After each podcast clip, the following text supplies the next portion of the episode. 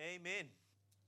Amen. Awesome. Cool. Well, everyday life of following Jesus means dying to self and rising in Jesus. And I think that has three implications. The first one is Jesus died in our place, meaning we received the free gift of salvation.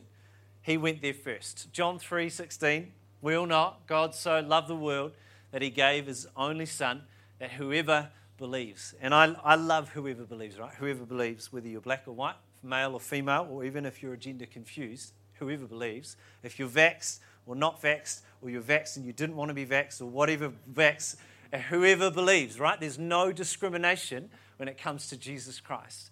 And I love that about Christianity. There is no other religion in the world where you can freely come to like Christ, and there's nothing you have, there's no form you have to fill in.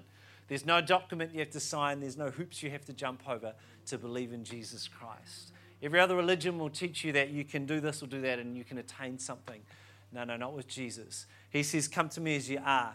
You know, there's no way to earn it. And I think that is unique about Jesus, but it's also unique in that He died in our place, that downward part. We could never attain our salvation. It doesn't matter how hard you work, Jesus went there for us.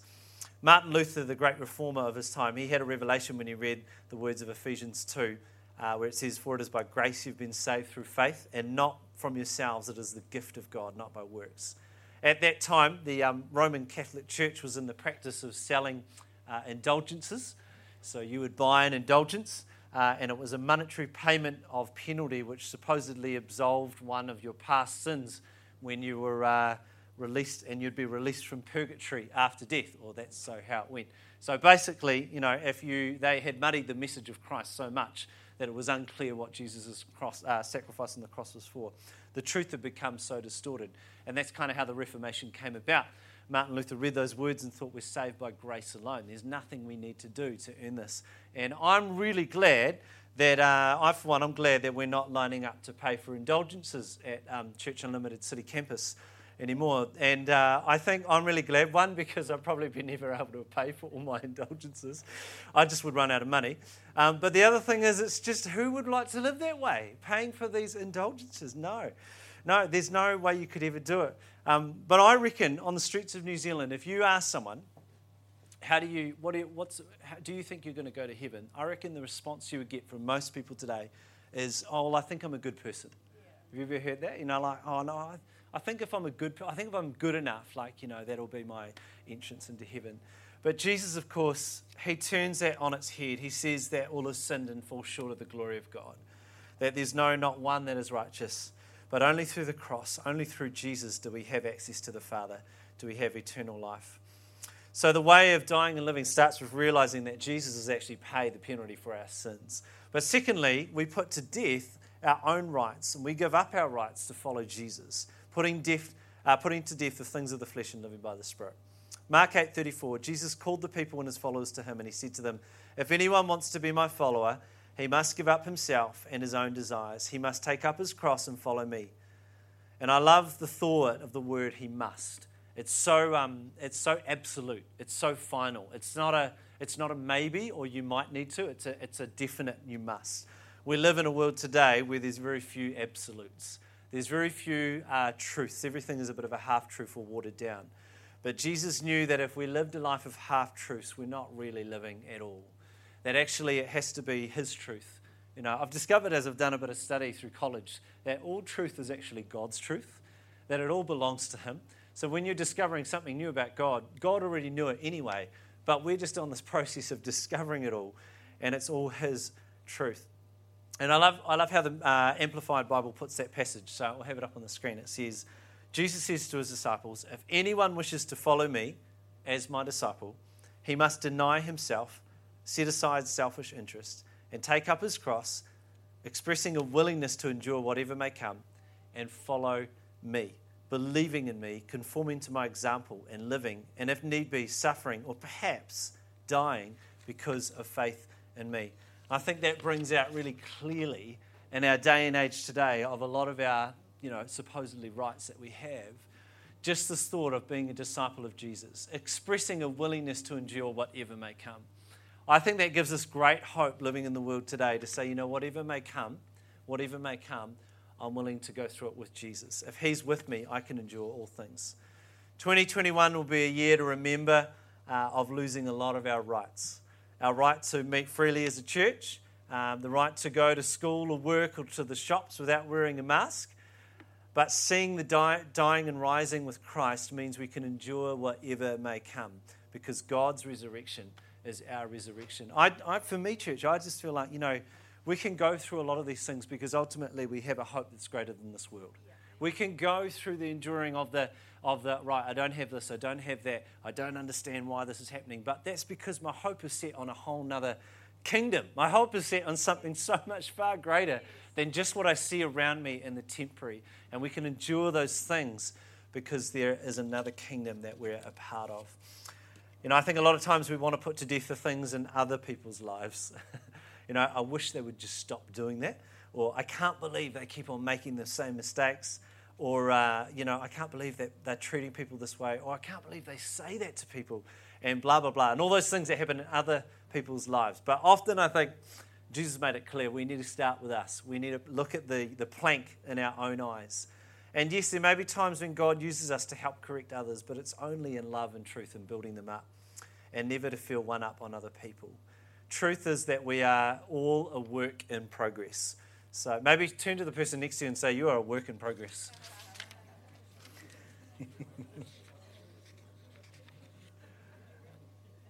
that was very quiet, but I believe you said it.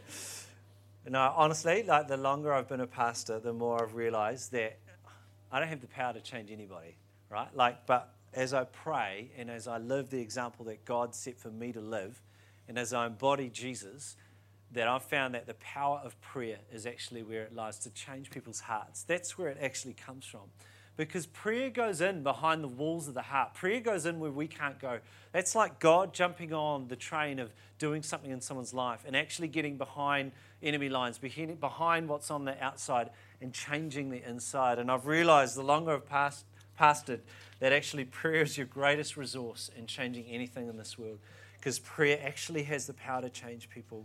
But, you know, we can have this part to play in uh, putting to death the things in our own life uh, and glorifying God. Thirdly, we give up the fleeting pleasures of sin and pursuit and pursuits of this world for a better kingdom and an everlasting inheritance and for an eternity with our risen Savior. And uh, I think that's part of why this J curve is really important is that we realize that actually it's in the giving of our lives up. Do you know what Jesus said? He said, you know, if you want to find life, you've got to give it away. You've got to, if you want to have this, you've actually got to give. If you want to be blessed, you've got to be a blessing to others. All those things come from actually realizing the reason for that is because there's so much more. God has so much more in eternity for us. Peter put, this, put it this way Therefore, my brothers and sisters, make every effort to confirm your calling and election. For if you do these things, you will never stumble, and you will receive a rich welcome into the eternal kingdom of our Lord and Savior Jesus Christ. Um, who's ever been on an international flight and gone and come back home and been welcomed at the airport by like a, you know family and friends and a welcoming committee and all that kind of thing? Yeah, a few people have done that. I went to the Ukraine on a mission trip with Pastor Kathy and Pastor Brendan and a few others from church, and I arrived in the Ukraine um, and I'd flown on a different route because I worked for Air New Zealand, so I went on my own uh, through a cheap staff travel fare and I met them at the Ukraine airport. So I got there and they got there, and I was expecting a welcoming party, um, and I got there and nobody was there. And I realized I looked around and I knew nobody. I didn't speak the language, and I only had Kiwi dollars on me, and they only trade US dollars. So I went up to the exchange table, and the lady just looked at me and said something in Ukrainian, and I just thought, I'm completely lost. And I have no money, and I have nobody, I don't know anything, and I don't know anybody. And i I just prayed really hard for like half an hour. And then finally, they turned up at the airport, all kind of like, oh, you're here, it's great you're here. And I was like, where were you? And um, anyway, but so I had no welcome. Uh, but I think, you know, this thought of a rich welcome into the eternal, you will receive a rich welcome into the eternal kingdom of our Lord Jesus. Have you thought about that? Like a rich welcome into the eternal kingdom? Like, I mean, I think we often strive in life to have things pretty good and glitzy for this life. But Jesus looks at it and goes, Man, how's your welcome going when it comes to the eternity, when it comes to the other side of this life? What does that look like? You know, and I think it helps us understand the J curve of that part of dying and not necessarily. You look at the book of Job, You know, there's no guarantees life will go well. There is no guarantees. You can do all the right things. You can live a faithful life. It does not mean suffering and pain and hurt will come. You know, and I think that's why the Proverbs in the book of Job bring out that is that, hey, look, most of the time, you know, following God, yes, there are things that God does, and yes, there's this blessing, but it's not always the case. And I think that sometimes we can realize actually, man, the reason that there's this downward part of life, this dying, the suffering, is that Jesus has a reason, you know, and sometimes we can't see it with our natural eyes. We can't see it on the side of eternity, but God has a rich welcome into his kingdom. And the rest of that part from Peter, he says, I think it's right to refresh your memory uh, as long as I live in this tent of this body, because I know that I'll soon put it aside, as our Lord Jesus made it clear to me. And I make every effort to see that after my departure, you will always be remember, always be able to remember these things. Peter knew that soon he was going to he was going to pass away from this body and he was going to enter into this kingdom. And he had this mindset that said, you know, whatever I go through in this life, the hurts, the sufferings, the trials, that's okay because there's actually a greater hope that's much, much, much better than whatever I face here. And I love that he uses the word tent. Who's been tenting over um, summer, over, yeah, camping? Awesome. Man, I could spend the whole morning talking about tenting, but I'm not because I love tenting. So we went tenting over summer. Uh, we have a tent and we set it up. I set up the poles, I set up the pegs. For me, it's like I feel like I'm back in the tabernacle days setting up my tent. Eh? I'm like, mate, I could have been in Israel. Oh, this is awesome. So I put the tent up and then I do all of that, but we put it all up this year. We've got a big canvas tent, and one of the rooms in the tent, the, the ceiling was all mouldy and it had got this big patch of mould on it. Um, and so I looked at Katie and I said, Katie, God has gifted me for setting up tents. But um, Katie, I believe God has gifted you for cleaning and demolding the tent. I'm not going to do that. And so, anyway, so she got into it and she demolded the tent and got it all off, uh, and it was gross. So I'm very grateful for her. But she, um, she's not here either. In the first service, she was, yeah, I could say more. I'll stop. But um, she's great. So we had, we had this tent and she demolded it. But on a serious note, you know, this tent is very corruptible. This tent of a body is very temp- temporary. You know, like just like that patch of mold, our, our, our, you know, this life we live, yes, we're made in the image of God, but sin has entered into this world and has corrupted things. You know, all it takes is the notice that you, someone's got cancer in your family. All it takes is someone that's, you know, had a breakdown in a relationship. Maybe someone's gone through an emotional or mental, uh, you know, uh, trauma, something's happened. But this tent that we live in is so temporary and so brittle. And I think that sometimes we need to remember that, that actually we're just tenting here on earth. We're just passing through. You know, there is a part to it where, where even if not everything comes to pass in this life, it's okay because God's got a better place. He's got a mansion, He's got a room, He's got something so much more stable, so much more permanent for you and I in heaven. And sometimes, you know, we need to remember that. And I think, you know, above all the summer trips and the beach trips and all the fun we've had over summer, and, and being able to worship together and all the good things and my family and everything else, really it's a slither of the goodness of God compared to eternity with Jesus. Really, it's just a blip on the scale compared to eternity in the presence of God. No death, no decay, no sickness, no sorrow, no grieving, none of that. God has so much more. And so the pleasures of this world, the pursuit of money, the, the goal of getting to the top of the career ladder, whatever it is, whatever idols we may come up with, none of it is worth it when you look at eternity and you think of the cause of Christ and what he's come to do in our own lives and in the lives of others. Another way to put it is that there are no tents in heaven. There are no tents in heaven. I'm sure some of you are very happy about that because you don't like tenting. But we die and we rise only because we're tenting right now. You know, we're tenting right now. It's only happening right now because we're in this temporariness. But man, there is so much more. So I want to just take a quick look at this example of dying and rising in a story, and that's from Paul and Silas, uh, who uh, from Acts 16. Many of you know um, Paul goes around and he preaches a message all over. Many people come to Christ. He starts these churches. Uh, Lydia, a businesswoman, she gets saved and she comes to faith and she helps the church. Uh, and then Paul casts out an evil spirit from a female slave girl, which gets him in big trouble with the locals and they throw him in prison. So I'm just going to read it from verse 22. The crowd joined in the attack against Paul and Silas, and the magistrates ordered them to be stripped and beaten with rods. After they had been severely flogged, they were thrown into prison, and the jailer was commanded to guard them carefully. When they received the orders, he put them in the inner cell and fastened their feet into the stocks. And I don't know if you guys have ever seen these stocks, like they've got them at MOTAT Museum, but they're like they're like full-on pieces of wood that are heavy and that clamp over you really tight, over your wrists, over your ankles. Like you are locked in, you're not going anywhere. And on top of that, they've been beaten and they're, and they're bruised and bloodied and all that. So they're locked into these stocks uh, and they're physically locked up. When I was reading that the other day, writing this, I thought, you know, they were physically locked up, but for a lot of people, that they're locked up inside. They are locked up. There are things in life that have just locked them down and they cannot get out of an addiction or something that's happening or past abuse or things that have happened in life and they're feeling completely shut in and locked up and they just feel, you know, bound in that place. And I just felt like God was saying this morning, you know, you may feel unable to escape, but God has come to set the captives free. He's come to set those in chains at liberty, and He wants to do something in your life this morning. So just keep listening to the story. Uh, at about midnight, Paul and Silas were praying and singing hymns to God, and the other prisoners were listening to them. Suddenly, there was such a violent earthquake, the foundations of the prison were shaken. At once, all the prison doors flew open, and everyone's chains came loose. The jailer woke up, and when he saw the prison doors open, he drew a sword and was about to kill himself, but he thought the prisoners had escaped. But Paul shouted, Don't harm yourself, we are right here. I love that. The jailer called for lights, rushed in, and fell trembling before Paul and Silas. He brought them out and asked, Sirs, what must I do to be saved? They replied, Believe in the Lord Jesus, and you will be saved, you and your whole household. They spoke the word of the Lord to him and all the others in the house, and at that night the jailer took them, washed their wounds, and immediately his whole household was baptized. Amen. Man, I love that story. And, church, I believe, you know, isn't that what we want to see in 2022? Is whole households turning to Jesus Christ.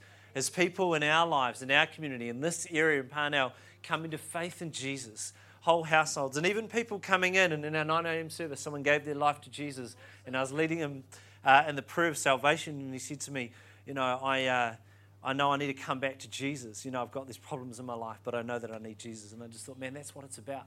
Is that people coming and saying, what do I need to do to be saved? And I believe that's what I want to see here in 2022.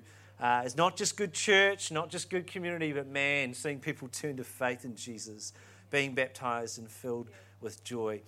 So I just read that story and I thought, man, there's so much in that around this whole thought of the J curve, of suffering and dying and things being locked up. But then God has this upward resurrection that happens. Um, and three things I think we can learn from Paul and Silas. One is that love and suffering go hand in hand. When you're loving in God, there's also a suffering that comes with it. Look at Jesus. You know, he didn't love with no suffering. Jesus did the ultimate act of love. And did he suffer? Absolutely. Paul acted in love towards the slave girl when he chose to, you know, cast out the demon from her, and he received a beating for it. You know, he got lashed for it. He got abused. He got, uh, you know, he received a beating, and he acted out of love. And often when we act out of love, when we're when we're doing the things God has got for us, and we're helping people in need, we shouldn't be surprised when there's an attack on things, when there's things that happen to us, because we're acting on love, and Satan loves to attack when there's an act of love. He loves to try and get in the way. Jesus modeled it on the cross. Paul modeled it and I believe that we can model it as well. But love and suffering, they do come and they do go hand in hand. And uh, I believe love has two parts. So, loving the person in need, you know, sometimes that can be hard. Loving the person in need. Like, just being honest. Loving the person in need can be really, really hard. That's where we need the Holy Spirit. We need the Holy Spirit to help us because naturally, I don't think we've got it in us, you know, to do it. But by God's help, we can overcome the obstacles of that. We can actually love with the love that God has given us. We need to love the person in need, but also we need to embody Jesus. We need to do as Jesus did. We need to embody that message and live it. Love is at its most costliest when suffering is at its highest.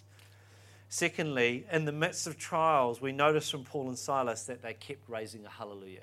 They kept worshiping God.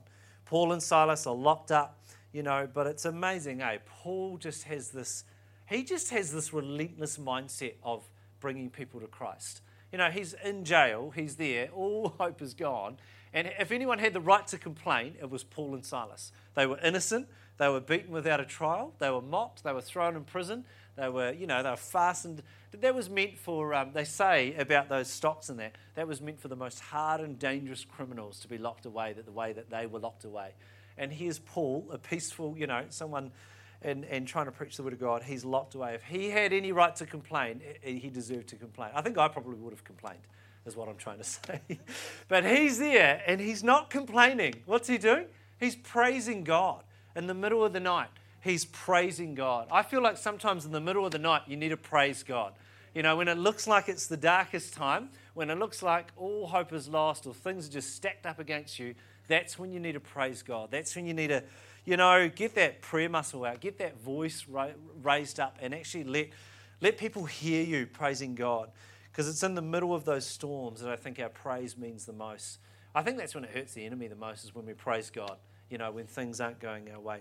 But the cool thing about it is that they kept praising God and people heard it. Other prisoners heard it and they heard something going on. And the jailer heard it and they noticed something's going on.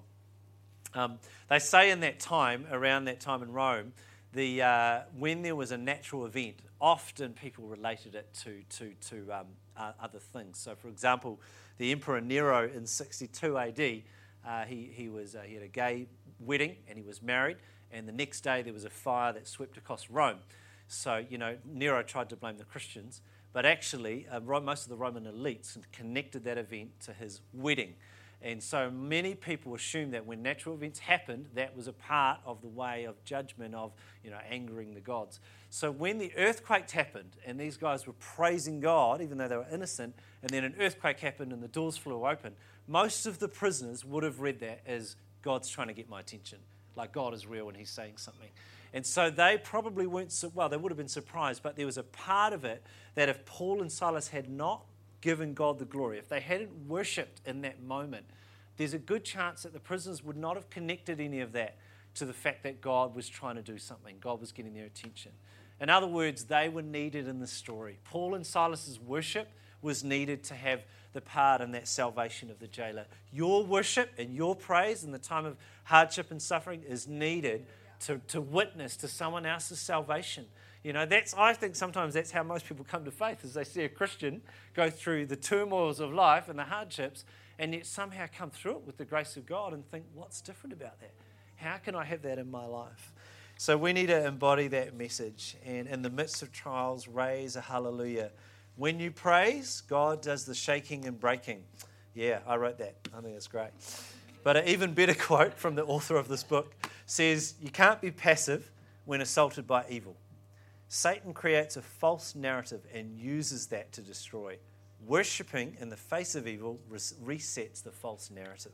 So, in the midst of trials, look for the gospel opportunities and worship anyway. And thirdly, um, the third point about the story of Paul and Silas is that uh, community is essential for success in the Christian life. Paul and Silas, Paul and Timothy, Paul and Luke, Paul and John Mark, all through the Gospels, Paul is very seldom alone. He never does the dying and the rising alone. Companionship seems to be this common thread right throughout the Gospel stories. And, you know, with lockdowns and isolations, it has not been easy to continue in that community um, with others. But I think, you know, one of the things we saw with home church, which we really enjoyed, was the thought of being together. Even though we couldn't meet corporately like this, we were able to be with other people uh, in our homes. And I think God's just continually working through the season of the pandemic to help bring people together. People are meeting on Zoom or online or however they do it. But I just want to encourage you our challenge today is that often we can think we can do the dying and rising alone. But no, we die and we rise in community. We have to do this Christian walk uh, together. It's too hard to do the Christian walk alone. You need to be with others in community. Last year, um, Ine, who was playing drums this morning, he was saying that he uh, was spending time in the boxing gym and he met other guys who had made a lifestyle of achieving their goals and aiming high and studying and working their way towards a career. And this inspired him and it gave him the confidence to think maybe I could do this as well. And of course, now he's qualified and gone through the degree and, and qualified with an honours degree and working in the field of social work. Uh, and I think it's a massive achievement.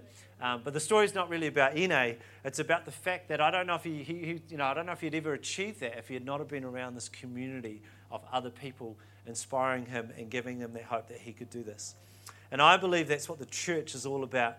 It's a place of common unity around one thing Jesus Christ. That's what our hope is about. That's where our, our, that's where our anchor comes from. It's through Jesus. It doesn't come from what our views are on politics. Our common unity does not reside on where we came from, which country, or where we're, what, what part of Auckland we're born, our postcode. It doesn't come from how, um, how much money we have in the bank. It doesn't come from any of those things. Our common unity comes because of Jesus Christ and his finished work on the cross in us. And I think that's really important to remember as we come back is that we need this community to do our Christian walk together. And it lies in knowing that, man, we may have different views, we may have different opinions, but ultimately we're together because of Jesus Christ and the work that He's done. He was crucified for our sins, and He's risen from the grave to give us a hope and a future. And I think this type of community is essential for growing into becoming a mature believer. You can't do it just with your immediate family alone. And uh, you can't do it on your own. You can't just do it as a husband and wife. Actually, you need a larger community than that.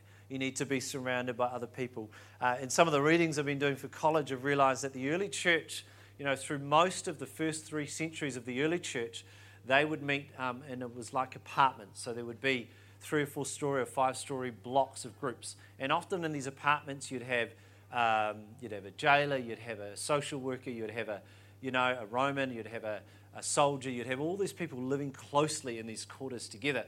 And so when the church would meet, it would often meet uh, depending on its size, in one of these rooms. So it was very noticeable to the people around you if you were having a church meeting. But the thing is, the church was very secret. The church was very underground. You know, in fact, it was dangerous to be at the church. One, because if you were a Christian, there's a good chance you'd be persecuted for your faith. Um, but secondly, if you were part of that community, it came with the thought that you had given up your rights as it is to live as a pagan. You know, you no longer did what pagans did, you did what Christians did. And that meant embodying the message of Jesus. And so there was this, there was this attractiveness about the Christian lifestyle, um, but there was also this part of it that people were offended by because it meant that they couldn't live how they wanted to live. And that's the story of Christianity over the last 2,000 years, is that we give up our rights to live the way that Jesus does. But one of the coolest things about the early church is that there was such a community of people that, one, it valued women. Most of the society didn't care about women's and that, but women were included the church, where most of society, they were excluded from everything. Secondly, you know, anyone was invited. Slaves were invited to church. You know, uh, if you were a magistrate, you were invited. If you were the lowest of the lows, you were invited to church. Everyone was welcome at this community. That was unique about the church. Uh, there were so many things that were attractive about the church because of that community.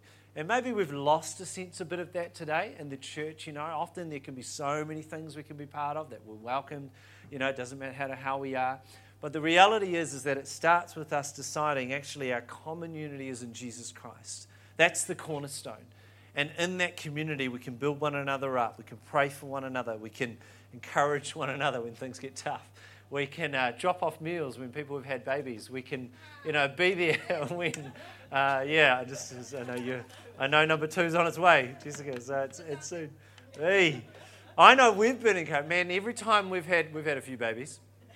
So every time we've had one of our four kids, every time there's been a meal dropped off or something like that, I thought, Man, you know, like how many people go through stages of life and have no support, have no network to help them through? A loved one passes away and no one calls them. You know, there's very few there. That's, that's the, the church, essentially, the church is a place that where people are cared for, where people are valued, where it doesn't matter what's going on in life, you know, you're able to wrap your arms around them and be there for them. So, I challenge your church in 2022 don't just be a Sunday Christian and do the thing that we know how to do. Be part of something, whether it's a life group, a midweek group, whether it's helping with the food bank uh, in the midweek or coming to the prayer gathering. It might be, it might be um, helping with the Alpha, Alpha course that we're starting this year or being part of Limitless Youth. Uh, maybe coming to uh, the conference in March, which we pray and hope is going ahead. And maybe part of any of those things, whatever. But, you know, do community, do it together. It's so hard to do this Christian life alone. One little story before I finish. Um, me and Pastor Brendan, who's in our Rotorua campus, we used to go and evangelize down at New Lynn. this is going to sound bad. At the, um, at the bus stop. Because people were waiting for their bus, so they had nowhere to go. So they were targets. So we used to go down together with another flatmate of ours, Khan, and we just, I don't know, we had this like Billy Graham anointing, like we were going to see people saved at the bus stop. So we used to go down and we, we'd be fired up, you know, and we'd go and we'd share our faith in Jesus with people at the bus stop. And um, part of my motivation was I wanted to outdo Brendan. I wanted to show, I wanted to show, it sounds bad. I wanted to show them how you really, you know, bring people to God or whatever. But I, so I started, I'd usually be the first to go up to people, oh, how are you going? Have you got a few minutes? And I knew they had minutes because they're waiting for the bus. And I'd just start by saying, oh, you've gone to church, you go to church, oh, that's cool. And you, you know, you gauge whether people were open to a conversation about God or church. And oftentimes you'd find that people were really willing to talk about spiritual things uh, and you'd pray with people, or sometimes you'd lead them to salvation, or sometimes you just, you know, you just encourage them, or something like that. Occasionally, you might share a, a, a picture with them, or something you feel God's saying to them. Um, but we used to go down and we used to do this, and and uh, and I remember those times, and I remember thinking, man, like I don't know if I'd still do that anymore. I hope I would. I think I would. But a part of me, part of the reason I did that was because I was doing it with someone else. I was going on mission with someone. I was with someone else doing something together. And I think often at times when, when we've got this sense of like we're doing our Christian life with someone else, so much more enjoyable.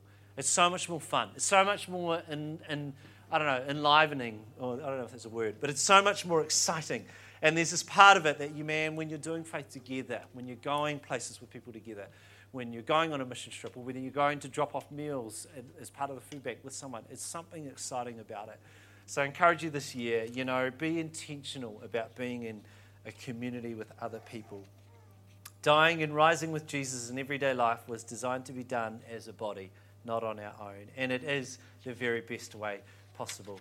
Amen. Amen. Also, I'm going to invite the worship team just to come up and um, we're going to sing that great song, Graves into Gardens. And I love the song because it